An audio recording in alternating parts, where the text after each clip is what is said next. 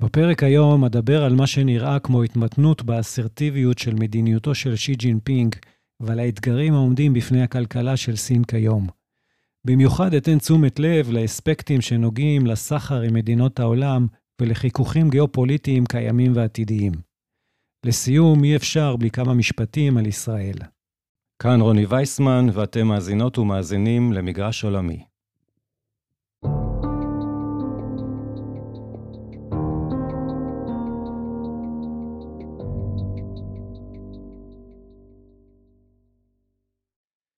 קצת יותר מארבעה חודשים חלפו מאז המחדלים והמתקפה הנוראית של חמאס על קיבוצי ועיירות עוטף עזה וסביבותיו, וכן על מספר בסיסים צבאיים. ההלם כתוצאה מהאירוע המתגלגל הזה, שעדיין נמשך בימים אלה בצורת לחימת צה"ל בחמאס בשטחי רצועת עזה, גרם לרבים, כולל לי, לקרוא כל מאמר ולהקשיב בצמא לכל פודקאסט בנושא הסכסוך הישראלי-פלסטיני, חמאס ושאר הארגונים הפלסטינים, ההיסטוריה של הסכמי השלום, ולשקוע במחשבות ותהיות לגבי האפשרויות שמציב העתיד. כל אלה, בשילוב המצב הפוסט-טראומטי, הורידו לי את העניין והחשק לעסוק בנושאים גלובליים. כפי שחלק מכן אולי שמו לב, זה הביא לכך שלא העליתי אף פרק חדש בפודקאסט מגרש עולמי, למעט אחד שעסק במחדלים הגדולים. היום אני מנסה לחזור לעיסוק בנושאים מחוץ לישראל. ייתכן ועדיין תמצאו את הפרק הזה פחות מגובש על עצמו, ועל כך אני מתנצל מראש. מנקודת המבט שלנו בישראל, קשה היום להסתכל על משברים בעולם ולהתייחס אליהם כמשמעותיים יותר מאשר המלחמה בעזה לאחר מתקפת חמאס ב-7 באוקטובר 23. אבל למרות שהמשבר המקומי שלנו נושא בחובו עדיין פוטנציאל נפיץ לגדול ולהפוך לסכסוך אזורי ואפילו עולמי, עדיין ניתן לומר שמשבר היחסים בין סין לארצות הברית הוא בעל פוטנציאל גדול יותר לזעזוע בקנה מידה גלובלי. לכן מעודד לראות סימנים המעידים על כך שישנה התייצבות ושיפור ביחסי ארצות הברית וסין. לשני הצדדים היה חלק בשיפור הנוכחי שיש לקוות שיתמיד ויגבר בכיוון החיובי הזה. הבעתי לא פעם בפרקים קודמים את דעתי לגבי חשיבות היות ממשל ארצות הברית המוביל בהורדת המתיחות בין אמריקה לסין, בהיותה המדינה החזקה בעולם, גם צבאית וגם כלכלית. לכן מעודד לראות שאכן ממשל ביידן נקט מספר צעדים בכיוון הזה. למשל, פגישתו של היועץ לביטחון לאומי של ארצות הברית, ג'ק סליבן, עם הדיפלומט הבכיר של סין, וואנג יי, לשיחות פרטיות בשבוע הרביעי של ינואר. עוד דוגמה היא חידוש השיחות בדרגים הצבאיים של שתי המדינות. במישור הכלכלי, שרת האוצר האמריקאית ג'אנט ילן ושרת המסחר ג'ינה רימונדו ערכו שתיהן נסיעות קונסטרוקטיביות לסין. פיקוד הודו פסיפיק של ארצות הברית ציין מוקדם יותר החודש כי מאז פסגת ביידן-שי בנובמבר שנה שעברה, נראה כי מטוסים צבאיים סיניים הפסיקו את התמרונים המסוכנים שלהם. במהלך השנתיים הקודמות, מאז סתיו 2021, היו כמעט 300 תקריות כאלה נגד מטוסים אמריקאים ושל בעלות ברית ושותפים של ארצות הברית. גם הבחירות בטיוואן, שתוצאותיהן מנוגדות היו לתקוותיה של סין, טופלו בצורה בוגרת על ידי שני הצדדים. אין ספק, ויש לכך סימנים רבים, שרבות תרם לכך שי ג'ינפינג, מנהיגה של סין. אם ברוב שנות הכהונה שלו עד היום דיבר בעיקר על כך שאמריקה היא מדינה דועכת, בעוד סין היא מדינה עולה, נקט בדיפלומטיה אגרסיבית, ונאם לא פעם ולא פעמיים על הצורך של סין בהתנתקות כלכלית מהתלות בארצות הברית ובמערב, הרי שלאחרונה שומעים ממנו ומאנשים אחרים בהנהגת סין זמירות חדשות. נראה שההכרה בחשיבות היכולת של השוק האמריקאי בפרט, והמערבי בכלל, לספוג את עודפי הייצור של סין לצורך המשך צמיחתה באופן הנוכחי, גרמה לשי ולאחרים בהנהגה של סין לנקוט במדיניות של הורדת הלהבות הדיפלומטיות, כמו לפעולות נרחבות להחזרת ביטחון המשקיעים המערביים בכלכלתה, ולשכנוע המדינאים המערביים להימנע מכל פרוטקציוניזם שעלול לפגוע בה.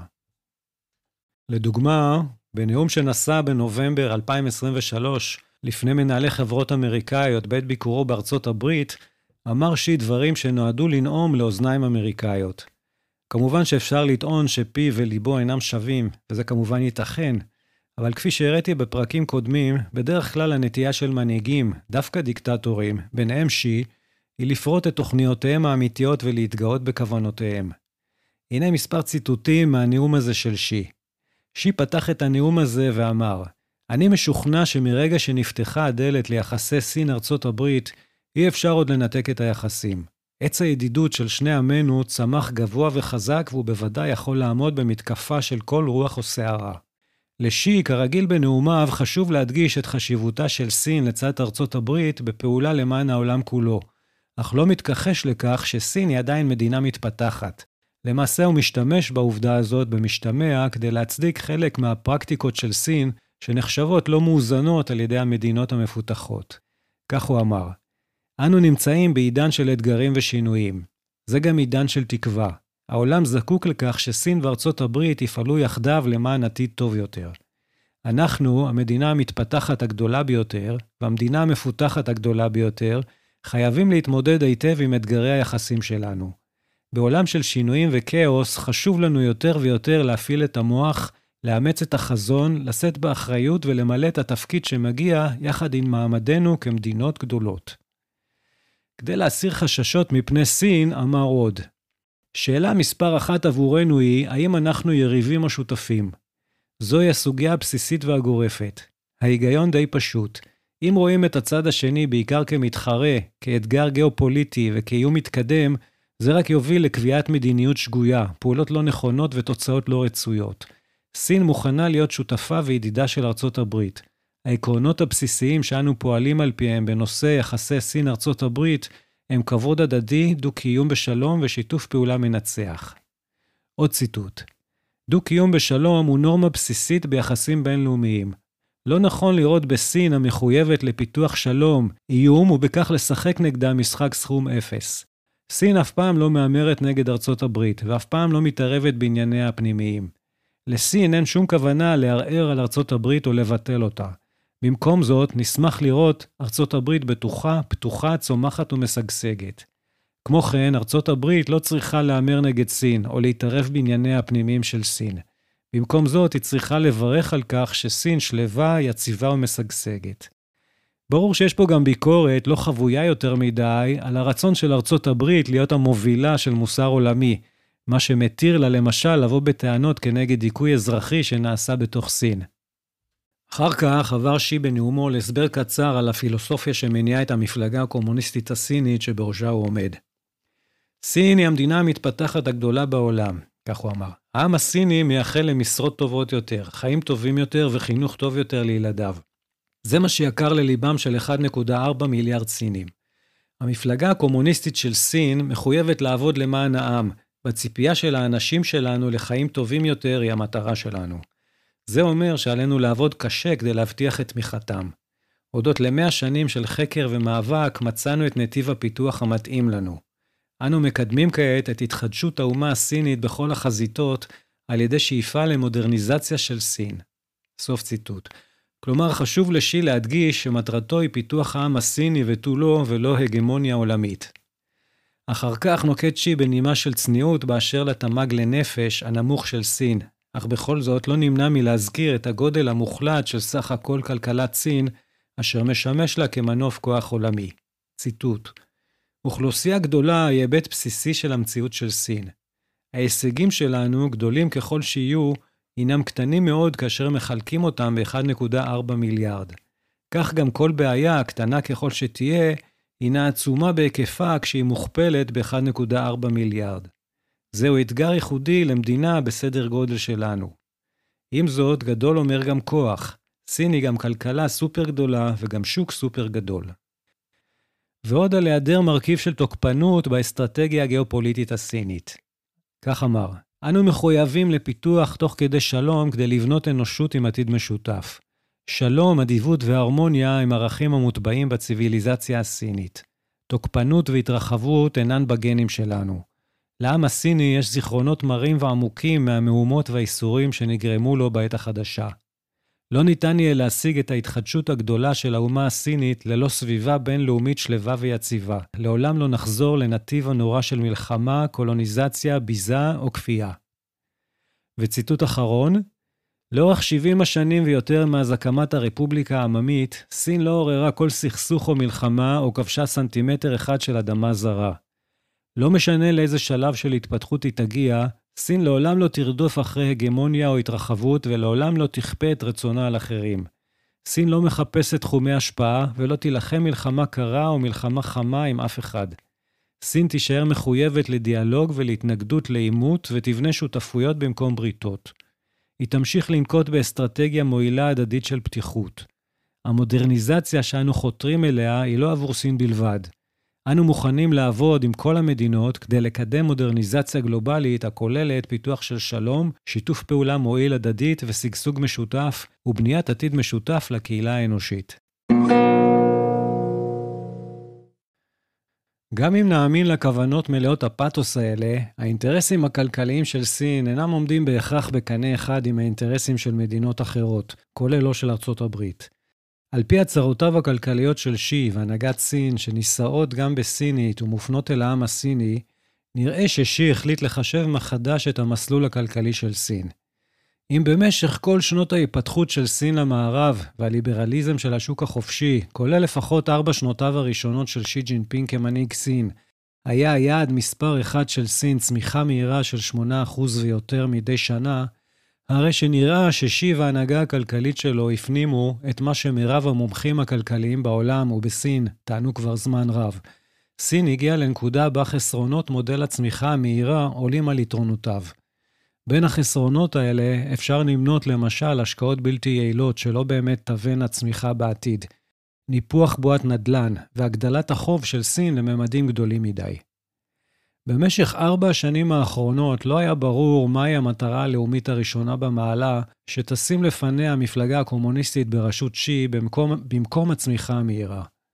שי עצמו זיגזג בין מספר אופציות. שתי מטרות העל שלו שהתחרו על הראשוניות היו השגשוג לכל, כלומר הקטנת פערי העושר בסין, והביטחון, ביטחון כלכלי, סוציאלי, צבאי ומדיני.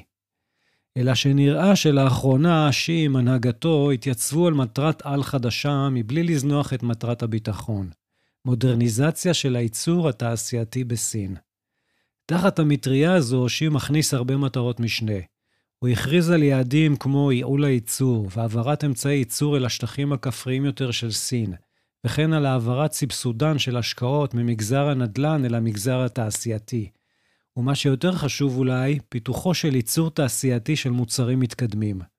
לא עוד דגש על ייצור בגדים וצעצועים זול, אלא ייצור של מצברים, מכונות חשמליות, צ'יפים מתקדמים, כולל של בינה מלאכותית ועוד. כל זה אמור להגביר את הייצור התעשייתי בקצב גבוה יותר מאשר הצמיחה הכוללת.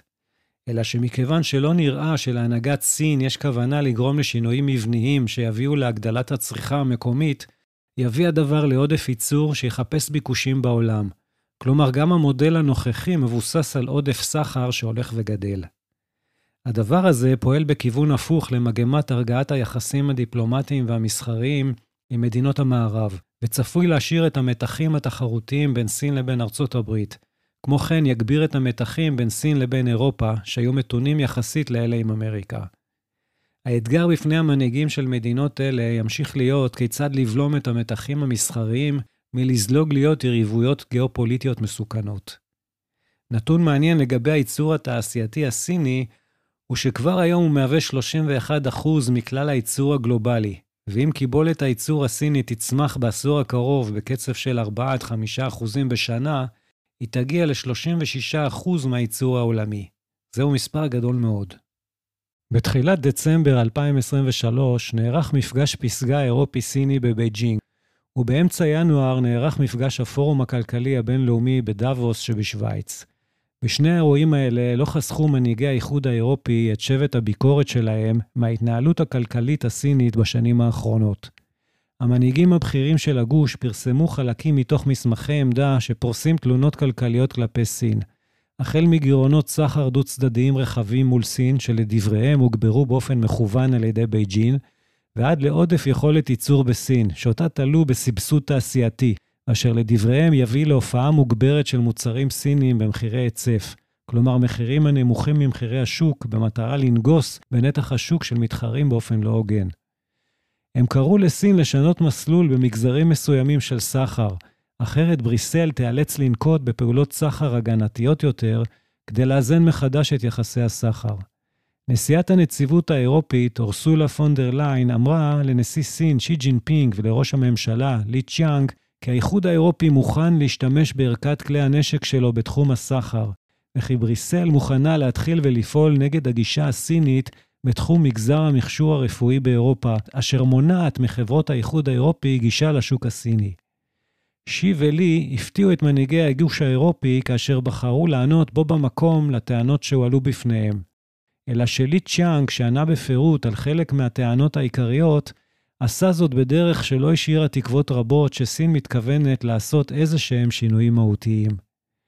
שי, שבחר לענות לתלונה על גירעונות הסחר, עשה זאת באופן דיפלומטי אך בוטה, כאשר קרא לאיחוד האירופי ללמוד מניסיונו של נשיא ארצות הברית לשעבר, דונלד טראמפ, שניסה גם הוא לאזן מחדש את הסחר הדו-צדדי עם סין, ונכשל לדבריו. אם אירופה תבחר להילחם מלחמה דומה, היא תעמוד בפני אותו גורל, הזהיר שי את פון דר ליין, מנהיגת האיחוד האירופי, ואת נשיא המועצה האירופית, שארל מישל. כאשר הנהגת האיחוד האירופי העבירה שורה של נתונים המראים על עודף ייצור של תעשיית סין, הוצגה בפניהם בתגובה מערכת חלופית של עובדות ונתונים שטענו את ההפך. הצלחת הייצור של סין לא נבנתה על סובסידיות, אלא על יעילות ותחרותיות סיניות, אמר שי. כשניסו להזהירו שאי פעולה אל מול התלונות האירופאיות תגרום לתקנות סחר חדשות של בריסל נגד סין, נאמר לאירופאים בפירוש שבייג'ין תנקוט במקרה כזה צעדי תגובה. האכזבה של האירופאים מתגובת סין מוצדקת. היקף הייצור של תעשיית הרכבים החשמליים בסין עלה בשנת 2023 בכ-20% יחסית לשנה הקודמת. הייצור הזה פוגש ביקושים לא מספיקים בסין עצמה, ולכן מחפש מדינות מספיק גדולות שמוכנות לספוג את היבוא הזה, בעיקר באירופה. לכאורה אין בעיה בעולם שבו המסחר הגלובלי הוא הסטנדרט, אלא שמדינות מפותחות רבות בעולם בונות אף הן על צמיחה המתבססת על ייצור מכוניות חשמליות ומתקני אנרגיה מתחדשת. וכך תחרות על הביקושים לסוג כזה של מוצרים, כאשר סין עושה הרבה כדי לסבסד ולתמוך בייצור המקומי שלה, מביאה באופן טבעי לחיכוכים רבים אשר ילכו ויתגברו.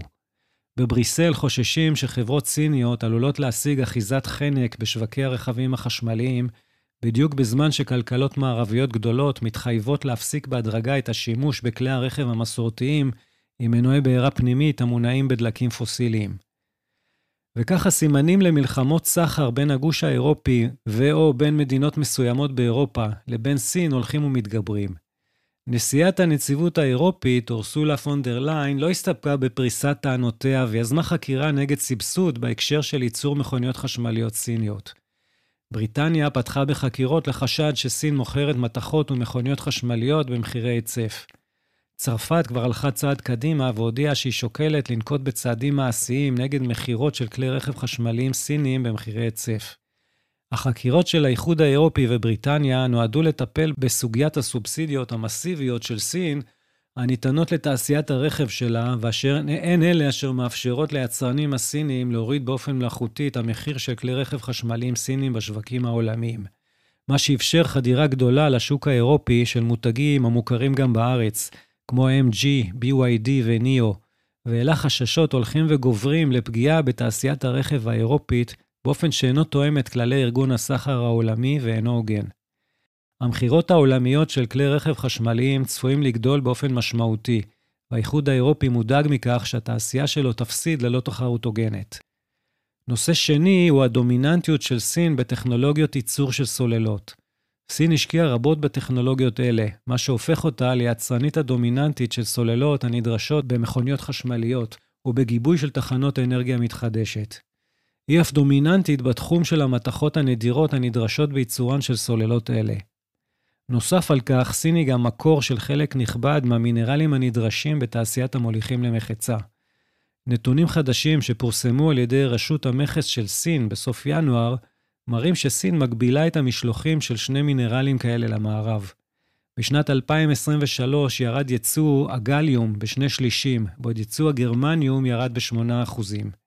בייג'ין הציגה כללי רישוי חדשים לייצוא שני המינרלים החיוניים האלה, כתגובת נגד למאמצי ארצות הברית לחנוק את סין מגישה לשבבים מתקדמים ולציוד לייצורם. אך גם אם הייתה הנהגתה של סין חפצה להקטין את הייצור התעשייתי כמקור צמיחה, יש לה מעט מרחב תמרון כל עוד היא אינה משנה באופן מהותי את מבנה הכלכלה שלה לכיוון הגדלת העושר של משקי הבית, למשל על ידי איסוף המטבע שלה או העלאת הריבית. אלא שלשינויים מהותיים כאלה יכולים להיות מחירים כבדים של אבטלה גואה וצמיחה נמוכה לתקופות מעבר לא קצרות. הכלכלן האמריקאי מייקל פטיס, שמתמחה בכלכלה הסינית ואף מתגורר ומלמד בסין, הראה בספר ובמאמרים רבים שבכלכלה הסינית ישנן בעיות מבניות שתיפתרנה רק כאשר הממשל הסיני יאפשר מדיניות שמגדילה את הכנסות משקי הבית בקצב גבוה יותר מאשר הגידול בהשקעות במדינה. והדרך להשיג זאת, על פי דוקטור פטיס, אינה על ידי הגברת הצריכה של משקי הבית, על ידי כל מיני יוזמות כמו עידוד רכישה של רכבים חשמליים, אלא על ידי שינוי מקרו-כלכלי מבני בצורה של הגבלת ההשקעות. כמובן שזה מנוגד לאינטואיציה וגם לדעתן של הרבה כלכלניות וכלכלנים עולמיים עבור מדינה שעדיין חפצה לצמוח. לא אכנס כרגע לנושא המורכב הזה. אולי אסכם אותם פעם בפרק נפרד. בכל מקרה, נראה שאף אחד בהנהגת סין, כולל לא שי ג'ינפינג, מוכנים לקחת את הסיכונים הכרוכים בשינויים מבניים בכלכלה הסינית, למרות שנראה שהם מודעים היטב לבעיות שלהם. הוכחה למודעות הזו ניתן למצוא בפרסום שיצא בדצמבר על ידי גורמים סינים רשמיים, ואשר כלל הצהרה הקובעת כי עודף ייצור תעשייתי שהוחרף עקב ביקוש מקומי חלש, הוא אחד האתגרים הגדולים ביותר העומדים בפני הכלכלה הסינית. בהתחשב באתגרים הרבים האחרים העומדים בפניהם, לא יכולים קברניטי הכלכלה הסינית להרשות לעצמם להרחיק את שותפות הסחר של סין עוד יותר במאבקים על היצף וסובסידיות. אך למרבה צערם, האלטרנטיבה, שום דבר שיקזז את השפעת משבר הנדל"ן על הצמיחה, עשויה להיות אפילו פחות אטרקטיבית ומסוכנת לשלטונם. מה שברור הוא שהתרחבות הייצור בסין תגביר את חוסר האיזון בסחר העולמי ואת התחרות עם העולם המפותח וכלכלות מתעוררות אחרות, כמו הודו, שגם בהן מבקשים להגביר את הייצור ולהתחרות על הביקושים העולמיים. האסטרטגיה המקרו-כלכלית הזו של סין תוביל קרוב לוודאי להגברת סכסוכי סחר עם ארצות הברית ואירופה, ואולי גם עם יפן וקוריאה הדרומית, וכן להופעת פרוטקציוניזם במדינות שיבקשו להגן על הייצור המקומי ולהקטין את מאזן הסחר השלילי שלהן. אסטרטגיית הייצור הזו של סין גם לא מובטח לה שתצליח, וזה מטעמים אובייקטיביים נוספים, כמו חסמים טכנולוגיים. החשוב שבהם הוא נושא הרכיבים האלקטרוניים. סין מנסה לצמצם את התלות שלה בטכנולוגיה זרה במגזר המוליכים למחצה, במיוחד לנוכח מגבלות הסחר שהוטלו על ידי אמריקה ובעלות בריתה. חוואי, ענקית הטכנולוגיה הסינית שנחסמה בשוק האמריקאי בתקופתו של טראמפ, עברה בעידוד הממשלה לעסוק בפיתוח שבבים מתקדמים לסמארטפונים ויישומי בינה מלאכותית, והיו לה מספר הצלחות לא רעות. עדיין סין מפגרת אחרי המובילות העולמיות בטכנולוגיית ייצור השבבים, כמו סמסונג ו-TCMC, ומתמודדת עם מחסומים ברכישת ציוד ליטוגרפיה מתקדם הדרוש לייצור, מאז חברת הענק ההולנדית בתחום הזה, ASML, הצטרפה למגבלות הייצוא לסין בינואר שנה שעברה. עם זאת, ישנה מגמה של הקטנת התלות של סין בספקים זרים על ידי הגדלת נתח השוק המקומי שלה בציוד וכלים לייצור שבבים, הודות לסובסידיות ממשלתיות ושיתוף פעולה בין חברות מקומיות. קשה לחזות מגמות כלכליות, אך קרוב לוודאי שהצמיחה הכלכלית של סין תאט, ובעיותיה האינהרנטיות, כמו חוסר השוויון והעודף הענק במאזן הסחר, עם חוב הולך ותופח לממדים מפלצתיים, ילכו ויחמירו תוך הגברת המתיחויות הגיאופוליטיות בינה לבין המדינות המפותחות במערב.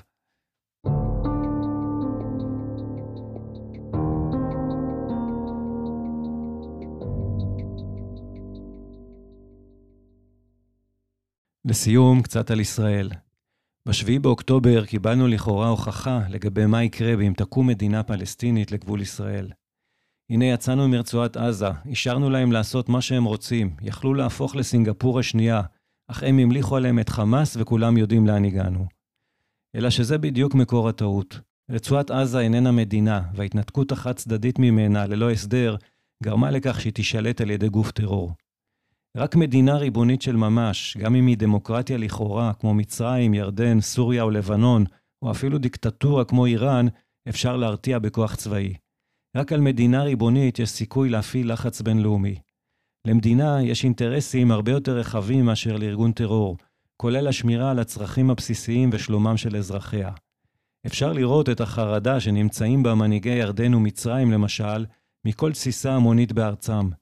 הדוגמה ההפוכה היא ארגון החמאס, שלאחר שישראל החלה במלחמת חרבות ברזל, הכריז באופן רשמי שאינו עוסק בהגנה על אזרחי עזה, שזהו תפקיד ארגוני האו"ם.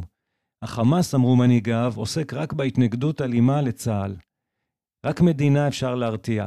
ארגון טרור פונדמנטליסטי אי אפשר להרתיע. ראו את נחישותו לתקוף את ישראל מבלי להתחשב בכלום. וזה הלקח שצריך להילמד מ-7 באוקטובר. ולכן מדינה ריבונית פלסטינית על שטחי הגדה המערבית ועזה, שתביא לסיום הצהרתי של הסכסוך עם הפלסטינים, היא הפתרון האסטרטגי היחיד שיכול לעבוד לאורך זמן, ולאפשר למדינת ישראל המשך התפתחות עם מקסימום ביטחון. נכון, גם ההנהגה הפלסטינית של היום אינה מוכנה מספיק לפשרות הנדרשות מסיום כזה של הסכסוך. אבל ישראל, עם מנהיגות חכמה, צריכה לשים את היעד הזה כיעד אסטרטגי מספר אחד, ולא כמו היום תחת ממשלות נתניהו, שבאופן מוצהר מבקש לעשות ההפך, כלומר למנוע בכל מחיר את הקמתה של מדינה פלסטינית. ולהבהיר, א', הטבח שביצע חמאס ב-7 באוקטובר היה מזוויע וחסר כל מחילה. ב', מנהיגי החמאס שהגו אותו וכן כל מי שהשתתף בו דינם משפט. ייתכן ויש צורך לחוקק בחוק הישראלי חוק מיוחד, דומה לזה של הדין בנאצים, שיאפשר אפילו הוצאה להורג של אלה ורק אלה. ג. עם העם הפלסטיני, בניכוי גורמים כמו החמאס של היום, חייבים להגיע להסכמה על סיום הסכסוך. לא סותר את האמור לעיל.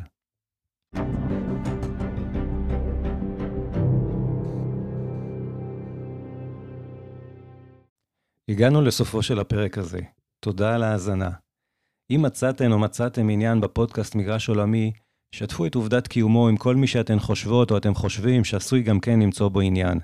ואל תשכחו להירשם באמצעות כפתור subscribe ו/או לעשות לו לייק. מי שמעוניינת או מעוניין לקרוא את התמליל המלא של כל הפרקים של מגרש עולמי ששודרו עד היום, מוזמן להיכנס לאתר האינטרנט של מגרש עולמי, worldplayfield.com. לינק תוכלו למצוא בתיאור של הפודקאסט. אם תעקבו אחרי חשבון הטוויטר של מגרש עולמי, תוכלו לקבל עדכונים לגבי פרקים חדשים, וכן לקרוא ציוצים רלוונטיים לנושאים בהם אני עוסק בפודקאסט ובנושאים גלובליים מעניינים אחרים. להתראות בפרק הבא.